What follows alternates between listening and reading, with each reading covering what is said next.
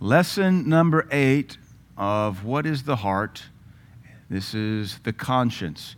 This is one lesson I may come back in the future and write five or six more lessons on and make it its own little pod school uh, curriculum. But for now, we get one lesson on it. So pay attention and listen quick, and we'll see what we can do to help us.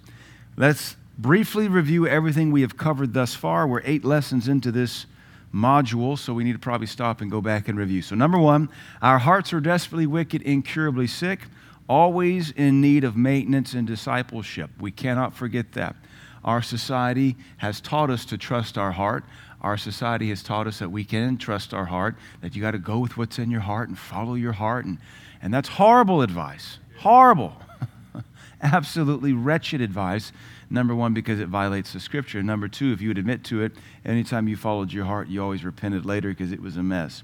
The Bible is so kind and so sweet to say your heart is desperately wicked and incurably sick. What that means is it's always going to need work. It's always going to need some kind of attention. Number two, we cannot trust our hearts. That's another thing we've said. That's a proverb. He that trusts his heart is a fool. So get rid of all those country music songs Get rid of all those pop culture songs. Get rid of all those rom coms. Uh, there actually is a jazz bossa nova song by, um, his name will come to me in a minute.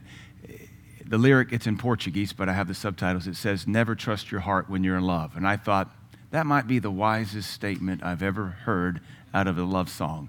Never trust your heart. Stan Getz, Brazilian uh, saxophonist. 1950s, 1960s. Never trust your heart when you're in love. Yep, that sounds pretty accurate. Because you're a fool when you're in love. That's why when you're in love, you got to tether yourself to a lot of people you trust and uh, a lot of elders, a lot of uh, church discipline, because when you're in love, you can be full tilt ignorant because love is blind. Just look at how many parents pervert judgment for their kids because they're in love. That's my boy. No, no, no, that's a 25 year old criminal. That's my girl. No, that's a 32 year old druggie. The judge doesn't care. Right. Amen. Our heart is what we think and keep thinking. Therefore, we can change our hearts by changing what we think. Our heart is what we want and keep wanting. Therefore, we can change our hearts by changing what we want. Our heart is what we emote and keep emoting. Therefore, we can change our hearts by changing how we emote. And all of this is done through the dominion we've been given as Christians to speak to these mountains. Mountains aren't always sickness, they're not always demons, they're not always problems. Sometimes the mountain is just a way of thinking, sometimes the mountain is a desire. You tell it to shut up and be content. Sometimes the, the mountain is an emotional uh, trigger. You get offended so easily. Tell the thing to shut up and get with the program. Our heart has a voice. And that voice is the expression of our thoughts, our wants, and our emotions. We covered the voice of the heart last week. We have to learn to recognize that voice. If you'll get quiet, if you'll ask the Lord to turn up your sensitivity, you will hear your heart say something about everything you ever look at or ever hear. Just sit at a traffic light and just listen as stuff goes back, back and forth in front of you. Just drive down the road and see what your heart says about the pedestrian walking billboards. Your heart is constantly talking. And if you can listen to it, it will really show you what the real you sounds like. Not the spirit man. I know in one regard that's the real us. It's seated in heavenly places. But seated in heavenly places, that guy is not thinking about that girl going for her jog or that guy in his muscle car or what's on the billboard. That's, that's, uh, that's not the, the spirit man thinking those thoughts. That's the real you that still needs to be trained and disciplined. Amen. Uh, the heart's voice has something to say about everything. No opinion is still an opinion. Well, I have no opinion about that. That's still indicative of something. What do you think about uh, Senator Manchin? I have no idea who that even is. Well, that still tells us something. Tells us maybe you don't follow politics, tells us you don't understand what's going on in our nation, tells us maybe you don't follow the news. No opinion is still an opinion. So even when your heart looks at something and goes, oh, it's still information. Even confusion, or the quote, what am I looking at, or I don't understand, reveals something about the heart's contents. The heart's voice is also called the conscience. That's what we're focusing on today. Faith, and by default, our conscience is adjusted, developed, and grown by hearing and hearing and hearing. We could even add the our faith and our conscience can be destroyed by what you hear and what you hear and what you hear. We're watching the great falling away happen all around us because people are listening to corruption and they're slowly changing what they believe. How? By changing what they think. Because faith is of the heart, and your heart is what you think and keep thinking. As a pastor, and I know it from the book of Jeremiah, I could steer all of you into apostasy. Hopefully, you guys would begin to jump ship. If I was demonic, like many pastors are, I could do it so subtly you would never recognize where we're going. Hopefully, you'd be led enough by the Holy Ghost to begin to jump ship the second you see the ship begin to turn too far one direction. But we have mega churches today steering straight into apostasy, and the congregations are full of ignoramuses who can't even tell that their shepherd is no shepherd and their doctrine is no doctrine, and little by little their heart is changing. You have some of the biggest churches in the land that are now pro gay and gay marriage affirming, and they weren't that 10 years ago. Faith, and by default, our conscience, and the thing we'll look at next lesson is going to be faith, because faith and the conscience are almost simultaneously the same thing. Because when your heart says, the conscience says, if I may but touch the hem of my garment, hem of his garment, that's your conscience. Faith, and by default, our conscience, it is adjusted, developed, and grown by hearing and hearing and hearing. That's why you must be careful what you're listening to. So, what is the conscience? We can begin to ascertain what the heart is by discovering what it is not. Or we should say, the conscience. It is not the voice of the born again human spirit. Let's say that very clearly. Your conscience is not the voice of your born again human spirit. If that were the case, then nobody before the new birth could have a conscience. All right? If your conscience is the voice of the born again human spirit, we made these arguments in lesson one. But if your conscience is the voice of your born again human spirit, how come we all have a different conscience in here? If we're all born again, should we not all feel the same thing about the same thing? Should we not all be offended at the same thing and find humor in the same thing and rejoice at the same thing? Because we all have the same Holy Spirit. But we all have a different conscience on everything in here. We're all offended at different stuff. That's a work of the conscience. We all find humor in different stuff. That's a work of the conscience. We all get angry at certain things. That's a work of the conscience. So hear me, and we can debate it all day long, but you'll be wrong. The conscience is not the voice of your born again human spirit because people in the Old Testament had a conscience and they were not born again in their human spirit. Can the born again spirit convict you? Sure. But not every day it doesn't. If it did every day, you would be perfect and you wouldn't sin. All right, if we want to say the conscience is our born again human spirit, then the Bible says we can sear our born again human spirit. That thing that's seated in heavenly places doesn't make any sense. 1 Samuel 24 5. And it came to pass afterward that David's heart smote him because he had cut off Saul's skirt. David's heart smote him. Old King James, old Hebraic way of saying his conscience convicted him. His heart smote him. This is a double evidence that your conscience is the voice of your heart. David, though not born again in the spirit, had a heart that smote him for shaming the wicked King Saul. Though he initially found the idea pleasing and his men talked him into it, some degree of time and meditation on the events caused his heart to smite him.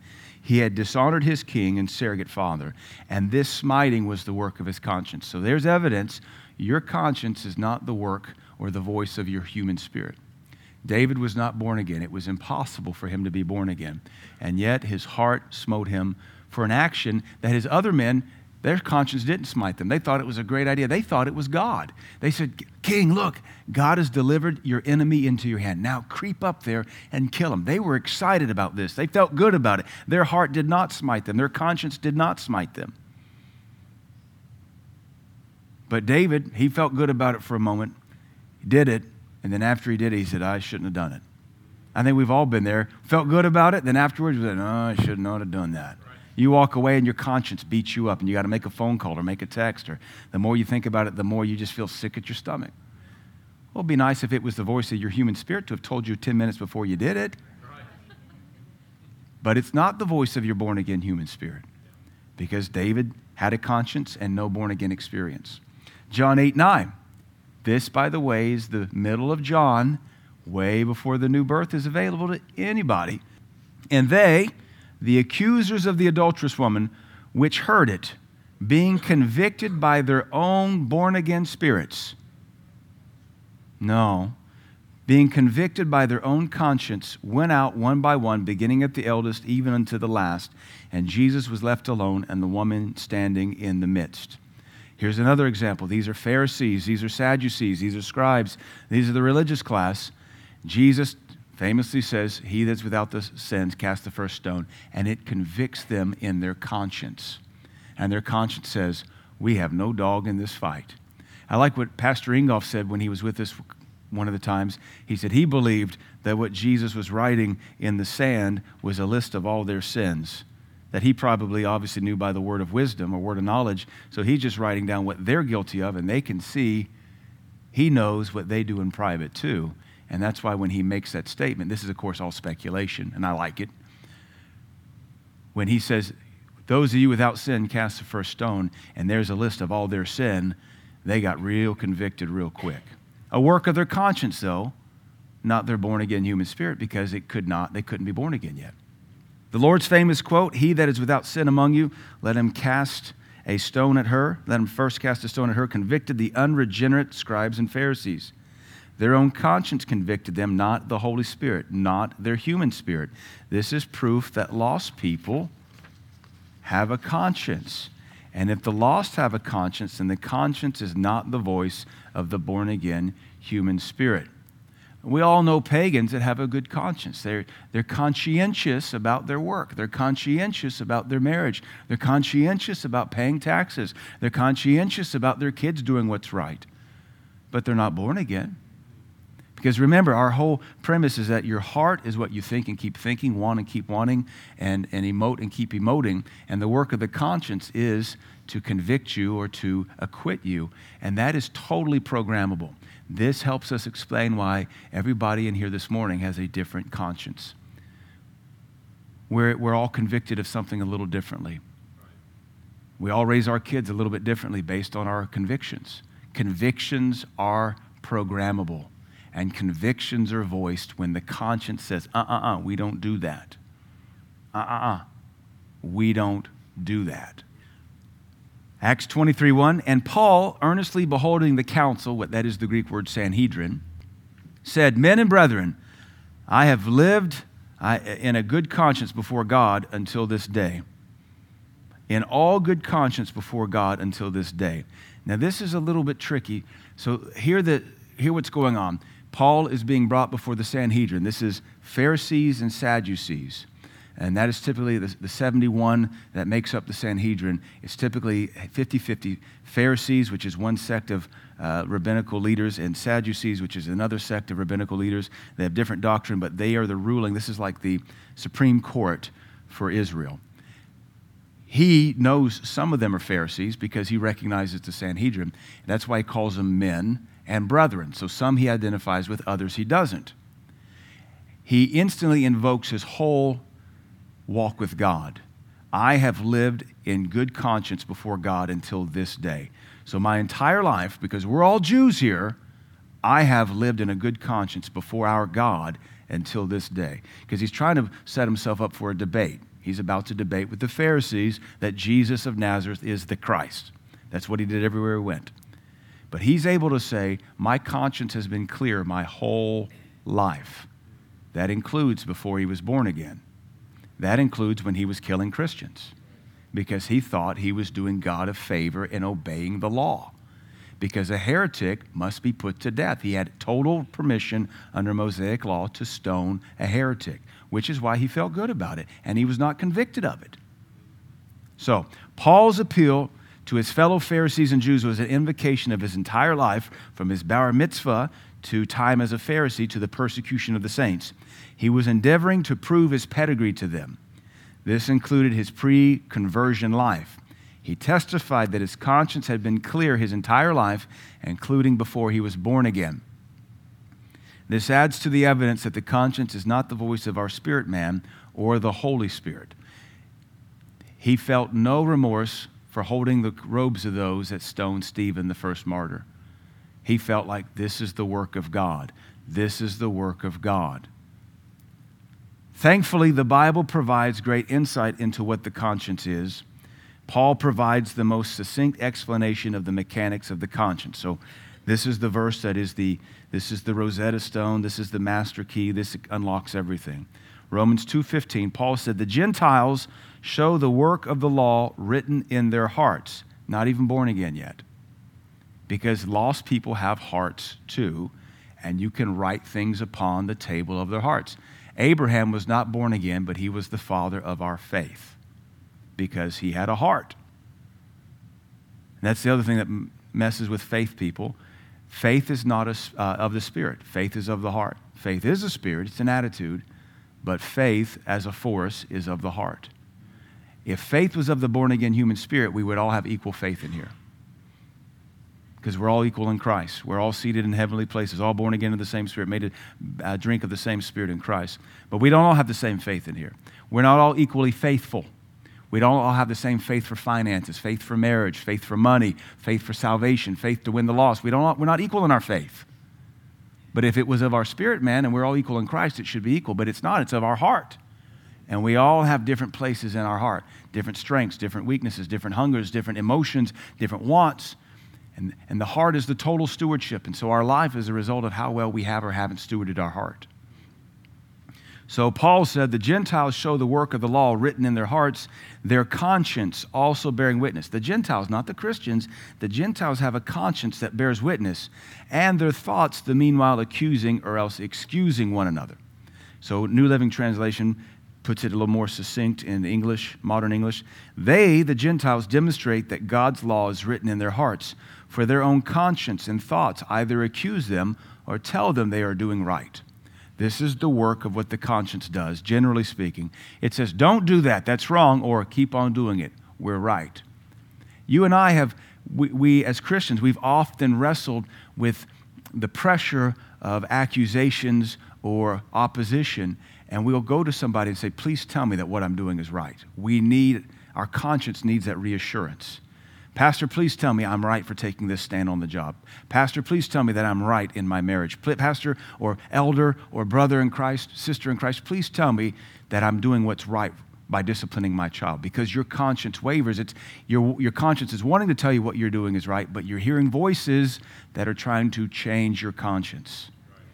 The whole of the American church is under this pressure that says, How could you do that? That's not Christian love. You call yourself a Christian, that's a demon trying to change your conscience. If you really love them, what? I'd pray for them. That's the least I owe anybody is prayer. The Bible doesn't tell me to fellowship with everybody. If you really loved us, you let us come to your house. That's not how this works. That's them trying to manipulate your conscience so you feel guilty. Hasn't mama always been a really good guilt tripper? She should have her travel agent's license. She knows how to override your conscience to make you feel guilty for something you didn't feel guilty before yesterday. That's how much our heart and our conscience is up for grabs. You can be guilted just like that by someone who's a master manipulator. And if you can never recognize it, you can take a stand and thump them as they ought to be thumped. Say, I'm sorry. Uh, is this Dove Travel Agency? I didn't. I thought we were just talking. Now I feel like you're putting me on a guilt trip. And I don't I don't take guilt trips. So why don't you repent? And when you're done feeling sorry for yourself, call me back and we'll have better fellowship. And hang up on them. You would do that? Yeah, my conscience would be clear. Yours may not be, but we don't have the same conscience because we don't have the same heart because neither is the voice of the Holy Spirit. I would never treat somebody that way. I know you wouldn't. And we're both born again, so where's the difference lie? Mm-hmm. In training. So you have to be able to recognize when people are beginning to manipulate you and pull you and twist you and use you. Galatians says they would zealously affect you, but not for your benefit. There are several things revealed in this verse, and we could probably mine it out for some more. I've studied these passages for a long time. Number one, something, in this case the law, is always being written on our hearts. Social media has proven modern man can be discipled in less than a year. Social media has proven you can take Christians and get them to deny Christ, all in exchange for social media hearts and thumbs up, and embrace gay marriage so that grandma will love them. Social media has expedited the great falling away, and it's why I'm 125% against social media. I don't think any Christian should be on there. I've said that for years. Not everybody agrees, but then again, we don't have mental health issues in my home, nor will we ever. Something is always being written on the table of your heart. I feel so bad for the churches that have one service a week and they have the one hour guarantee. What in God's name can you do with a human being today with 30 minutes of preaching once a week? Nothing. Because if you're that cowardly a preacher that you only give them one hour a week, I guarantee you that 30 minute little sermonette has no word in it. And you and I are fools if you think we can get by with one Bible study a week or one little 30 minute prayer session a week. Our hearts are up for grab, and something is always being written on that table. Number two, whatever is written on our hearts will produce a work in our life. That is why Proverbs says, Guard your heart above all else, for it determines the course of your life. Your life is a result of what's written on your heart. Your life is a result of what's written on your heart. And if you don't like your life, change what's on your heart. Just start writing, just start scribbling. and as you scribble, your handwriting will eventually get better and legible, and your life will improve. But your life stays the same because you actually have added nothing to the contents of your heart. And those, like as a man thinks in his heart, so is he. Uh, the article I saw this morning is that TikTok has now, hashtag trans videos have been viewed six billion times on TikTok and they're producing the mental contagion of transgenderism among young girls. So these young girls are letting TikTok trans influencers pour into their soul and change the table of their heart. And before long, these little girls think they're boys and they begin to look like it. That is how powerful this teaching is and how real these laws of the spirit realm are. You can change who you are, you can change how you look by what you write on your heart. And just because you once knew it 10 years ago doesn't mean it's still written on the table of your heart. And there's a huge difference in knowledge in your head and table of your heart. Like I've demonstrated to you, we all know in our head what homosexuals do in their bedroom, but it's not on the table of our heart. We all know what evolution says. We all know how politicians are. It doesn't change our life because it's not on our heart. And I would also tell you again, as your pastor, you know all the doctrine we teach around here, but your life doesn't change because you don't ever do anything with it in your heart. So you stay the same sassy, opinionated, overweight, poor, broke, dysfunctional marriage, fat kids because you don't do anything with what we teach. You just log it up here and take notes with it. But if you'd actually put it on the tables of your heart, you could see your life transformed. It won't be for lack of preaching that your life falls apart, it'll be for lack of doing. Number three, the conscience has a voice that convicts or acquits every action based on these internal writings. Your heart will either acquit you or convict you based on what you wrote there. And if you have nothing, if you're not offended, if you don't know what happened, you'll have nothing to say or respond to it. This also demonstrates that all of our offenses are taught. You're only offended by what you've been taught to be offended by. Just use racial slurs to children. They won't be offended because they don't know what those words are. Then they once, once they hear the word, they have to equate it or be taught that that word equals you being trash in the eyes of this person.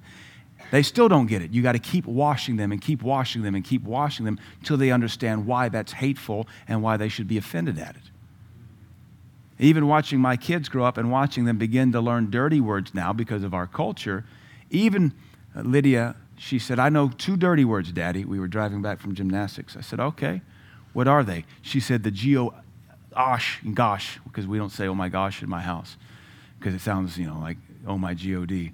The G word, she said, which is weird because we worship God. So she's putting it together that our culture makes no sense whatsoever. She said, and then the S word. So I'm like, all right, what's the S word? I said, what's the S word, sweetie? Because I'm thinking, I know, I know the four letter S word. Does she know the four letter S word? She said, Can I say it? I said, Yeah. So she said it, very sweet and innocent, in the high accent, you know, the, this? and I laughed so hard because she, was, she didn't even have confidence behind it because she wasn't even sure if she was saying it right. I said, Yeah, that's a dirty word. She still has no faith attached to that SH word because she just learned it. She doesn't even, what's it supposed to mean? I said, Well, it's a fancy word for poo. really? Yeah. This is me teaching her what the word means, writing it upon the table of her heart. I said, Where'd you learn that? From one of your kids. From one of your kids. Thank you. Thank you. Thank you. Why must I spank my sheep's kid out of my kid? I didn't have to spank her. We are learning. So, yes, for all my pastoring, yay, my 10 year old learned SHIT from one of your kids. In here, one of you in here right now. I love pastoring, it's job security. All right. Our conscience is based on what is written internally. Because we all have different things written on our heart, we won't ever all have the same convictions. If our conscience was the voice of our born again human spirit, we would all have the same convictions. We'd all be on time for church. We'd all pay our tithe. We'd all show up for door to door evangelism because we'd all be convicted of the same things that are equally important to God. But it's evident that's not so. We'd all reject fear the same. We'd all reject poverty the same. We'd all reject laziness the same because we'd be convicted of it if it was the voice of the eternal God. But it's not the voice of the eternal God, it's the voice of what we've trained. Therefore, we must commend ourselves to every man's conscience in the sight of God. Every man has a different conscience. We must be careful to always commend ourselves to everybody we meet and be careful to, to see what would or wouldn't offend them. And that's exhausting sometimes, but that's what we do that we might win the lost. Now, there's some people we're just not going to ever tolerate because their, their conscience is so seared you can't please them. But generally speaking, we commend ourselves to every man's conscience in the sight of God. Number six, conviction and condemnation can be a work of the conscience. Both of them can be a work of the conscience. Conviction can be either from our conscience or the Holy Spirit. We know that our conscience convicts us. That's the number one job of our conscience according to Romans. And John 16, 8 says the work of the Holy Spirit is to convict the world of sin.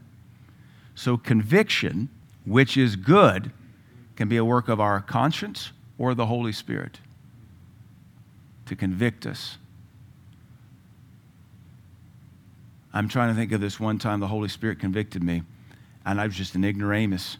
And uh, I was reading through Proverbs, and he convicted me. Lots of times, reading the Bible will convict you of sin that your conscience is just too ignorant because it's not been written on your heart yet. So the Holy Spirit has to say that, that right there. Same with preaching. The word goes forth, the Holy Spirit says, You. As if to say, that whole sheet on your heart is blank. This is where I would like you to write that so you don't do it again.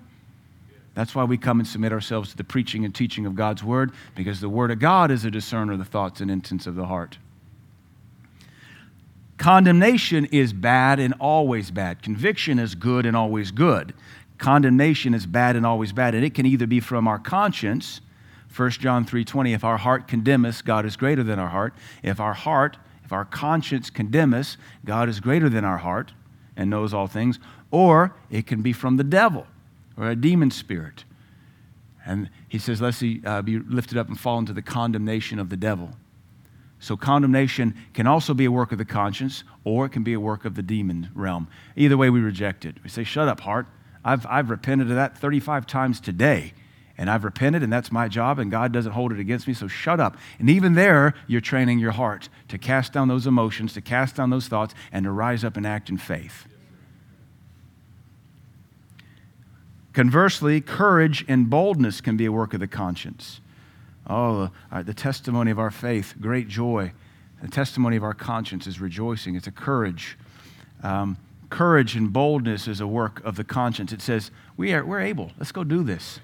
Conscience says, when you look at a stranger and the Holy Spirit says, go witness to them, your conscience can either say, yes, sir, or your conscience will say, I'm too scared. It's all the work of the conscience. We're well able. Let's do this. We're good at this.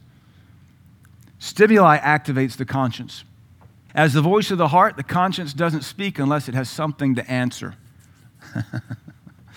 I wish some Americans would be that way. Just don't talk until somebody asks you first. Even a lack of stimuli is known as boredom, and our hearts will say something about that. I am so bored. Information or knowledge may be the greatest conscience activators, but our conscience will only respond based on how it's been programmed. So Romans 13, 5 says, uh, Therefore you must be need subject to the higher powers, not for wrath, but for conscience, also for conscience sake. So we can only reply to stimuli based on what's been trained. Here, Romans says we submit to the higher powers, not only to avoid wrath, but also because our conscience knows we should. So it's a twofold blessing. If you'll submit to anybody over you in your life, not only will you be blessed and avoid pain, but you'll feel good. You'll know you did what was right. We submit to parents, police, teachers, and rulers, not just to avoid getting into trouble, but also because our conscience has been taught to respect them and comply.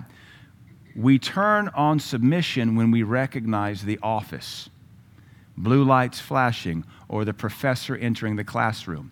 You will turn on submission when you recognize who's present. Uh, I think we've all been on the interstate and some white Ford Explorer pulls up behind us very quickly. And we assume it's a state trooper because that's what they look like. And you think, oh, Lord, your heart drops. You move over, at least I do. And then blows past you and it's Granny. And she just happens to drive a, a white Ford Explorer. It, you, submission all of a sudden caught up with you because you recognize what authority looks like and then you realize, oh, well, I don't have to submit to that. It's granny. Or flashing lights, but they're not blue or red. I'm not pulling over. That's the mailman or that's a construction truck, but I ain't pulling over for white strobes or yellow lights. You know, cop or firefighter who's in a hurry to go save somebody.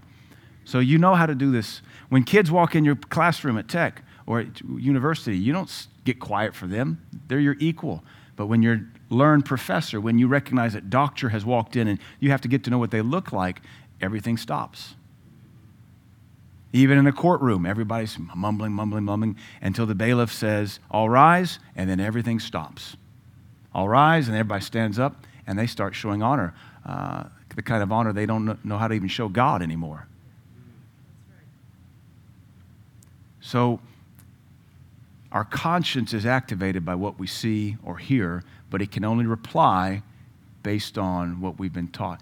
Even meeting famous people, it means nothing to you if you don't know who they are. I've, been on airplanes with Titans players, and the one guy, I had no idea who he was, but everybody was wanting a picture or an autograph. And he was a big old boy, beautiful family with him. They were sitting in first class. I said, All right, he's got to be a ball player because he's big. And so I had to ask this guy, who is this? So and so, he plays for the Titans.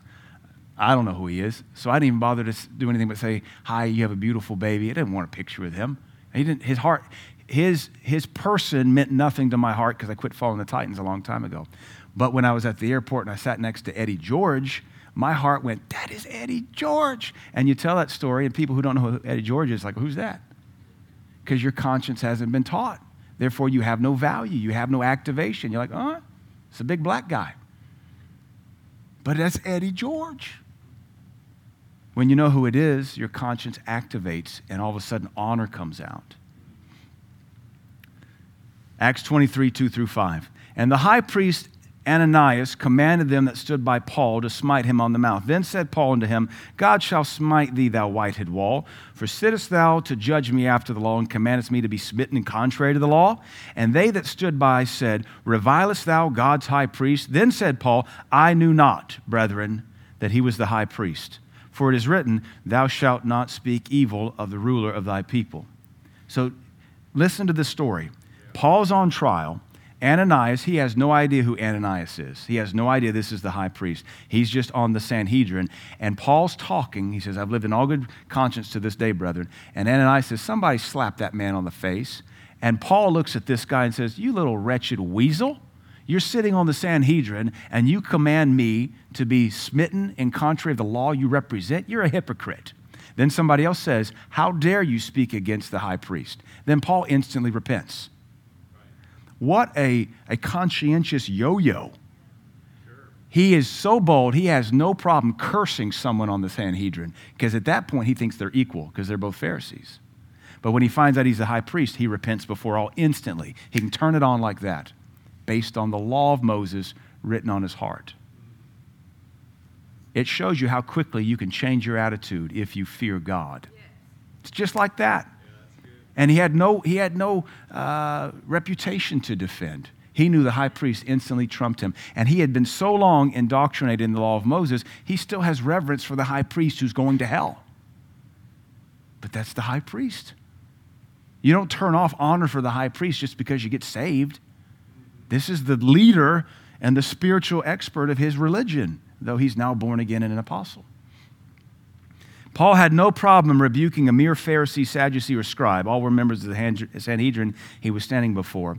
But the second he learned that it was the high priest he was rebuking, his conscience, trained by the law, was quickly convicted and restrained him.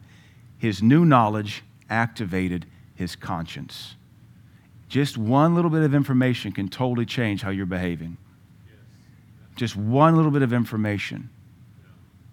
Somebody walks in, we'd like to honor uh, Brother so and so. That's an old man. Uh, he's the last surviving member of D Day. We would all stand up and begin to weep if we knew what D Day was and to know he's the last surviving member of that battalion that took Normandy Beach. We, we would instantly be honored. Honor would swell in our heart to know that here is a great war veteran, the last one remaining. But if you knew nothing about D Day or nothing about World War II or nothing about Normandy, he's still just an old guy to you. Just like that, your conscience will activate and your faith will be changed. This is why gossip is so dangerous, because it can take your respect and plummet it with just one word. And that's why you don't listen to gossip. It's why you don't take it with a, anything but a grain of salt. And it really is amazing. Something as stupid and as wicked as gossip can undo what took 20 years to build in your life. One little tidbit of gossip, you'll lose all respect for somebody you, you, you had to learn for 20 years to look up to. So that's why we reject gossip. And we put gossips out of our church. 1 Corinthians 10 Whatsoever is sold in the shambles, that is the meat market, that eat, asking no question for your conscience sake. Just don't even ask. For the earth is the Lord's and the fullness thereof. If any of them that believe not bid you to, to a feast, and you be disposed to go, whatsoever is set before you, eat, asking no question for conscience sake. Twice he says, just don't even ask. It'll be easier to know that what you're eating is not macaroni, but it's, it's organ parts. it's just nice to not know. I've told folks before, don't tell me what it is till I finish eating. Let me just enjoy it. And then afterwards, when I've wiped my mouth and I want no more seconds, then you can tell me that this is like goat head or goat brains or whatever it is you're feeding me. But if any man say unto you, This is offered and sacrificed to idols, eat not for his sake that showed it, and for conscience sake. For the earth is the Lord's and the fullness thereof. Conscience, I say, not thine own, but of the other. For why is my liberty judged of another man's conscience? So we see a lot of conscience mentioned here. This passage presents the mechanics between two opposed consciences at play the Christian's conscience and the pagan's conscience. The Christian knows the idol is nothing and the meat is nothing, therefore he is free to eat it. But the pagan sees the meat as a pagan sacrifice and therefore sacred. For the believer to abstain from eating the meat would be a witness to the pagan's testimony. Had the pagan never spoken up, the Christian could have eaten it. If the pagan knows that it's a pagan meat and he tells you, he's going to watch to see if you will partake of his demon deity with him. Therefore, your conscience is not the problem, his is. So you withhold just to sear, excuse me, just to provoke and convict his conscience. Just like when you don't go over to people's houses, you convict them. That's why some of the judgment of God is God telling us to not fellowship with people, that their conscience might begin to wonder, why won't they fellowship with me? Why won't they come over? Why won't they have me over? Why won't they answer any of my invitations? And you obeying God will begin to do a work in their conscience, and they'll realize not even the Christians will fellowship with me. Hopefully, they'll be born again.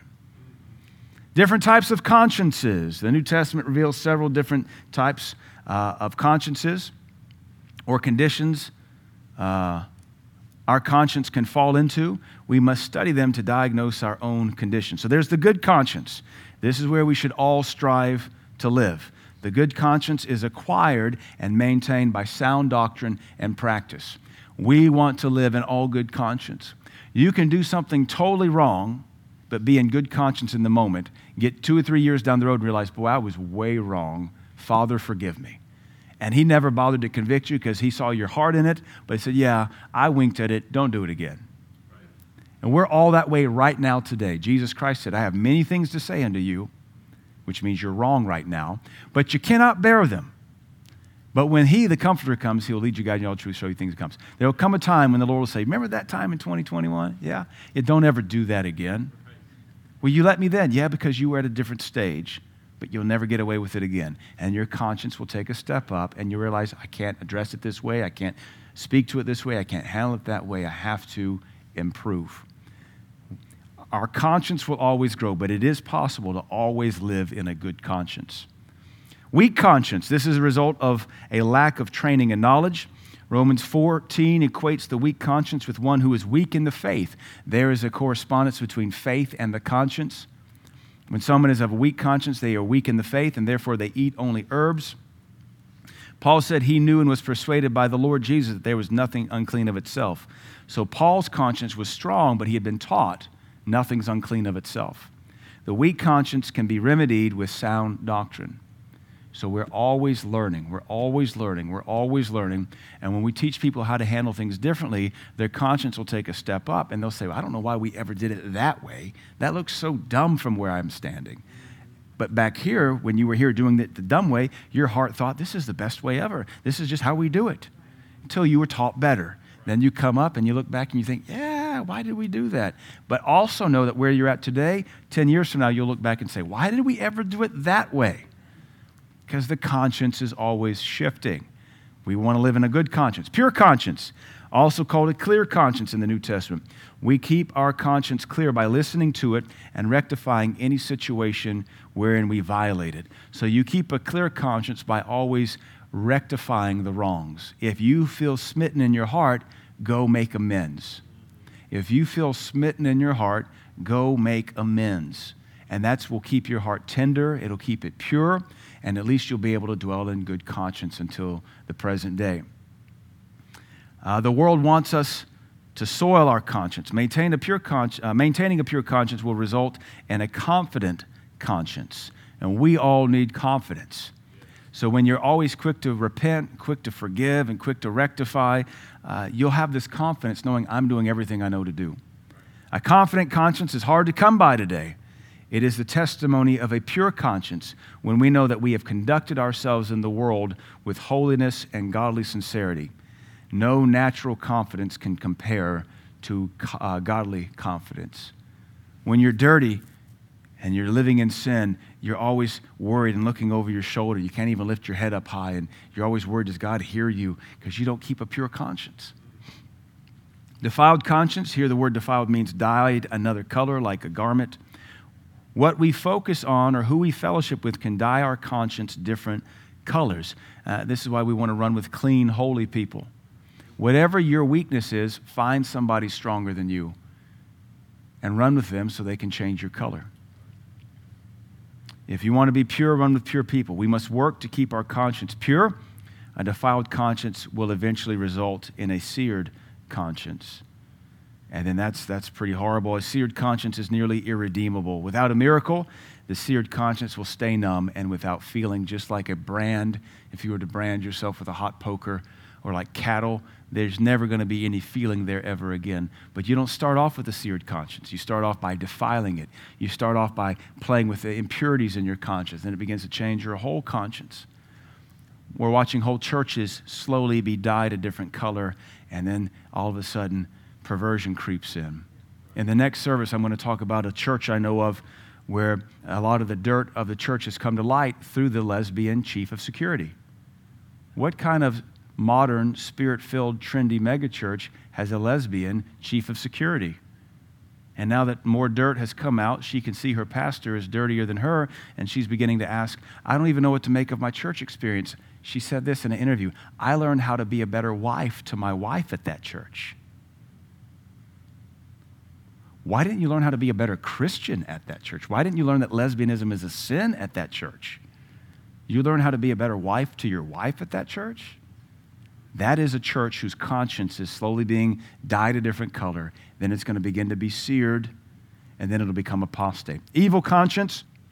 A conscience can be evil for many reasons. It can be evil because of shame and condemnation, which we must cast down and reject, or it can be evil because it delights in wicked things, which we also cast down and reject. Paul acknowledged the dynamic nature of his own conscience, Acts 24 16. Herein do I exercise myself. That means you got to hustle, get after it. To always have a conscience void of offense toward God and toward men. It does matter what people think of you to a point. We don't repent for the gospel, we don't repent for the Bible, but anything else we ought to be open to repent for. But Paul said, I had to exercise, I had to be diligent to always have a conscience void of offense. That's what we do. Even for a born again, spirit filled apostle, maintaining a pure conscience was an endeavor that required exercise. Peter observed the conscience can be aimed toward God. He said in 1 Peter 2 For this is thankworthy, this finds favor. If a man, for the sake of conscience toward God, endure grief. For the sake of our conscience toward God, we endure grief. It's more important for us to please God than it is please man. Take the hit be lambasted, be persecuted because you have a conscience aimed towards pleasing God, not towards pleasing TikTok or Instagram or Facebook or any of those debauched hellholes called social media. Why are we worried about what they think on there? They're not even real. Nothing on social media is real. Everybody living there is a fraud. Every filter, every 16 pictures taken to produce one that then will be doubly filtered we're chasing an enigma that doesn't exist, and it will slowly steal your conscience away from being worried about what God thinks. We must aim to keep our conscience aimed at pleasing God. Amen.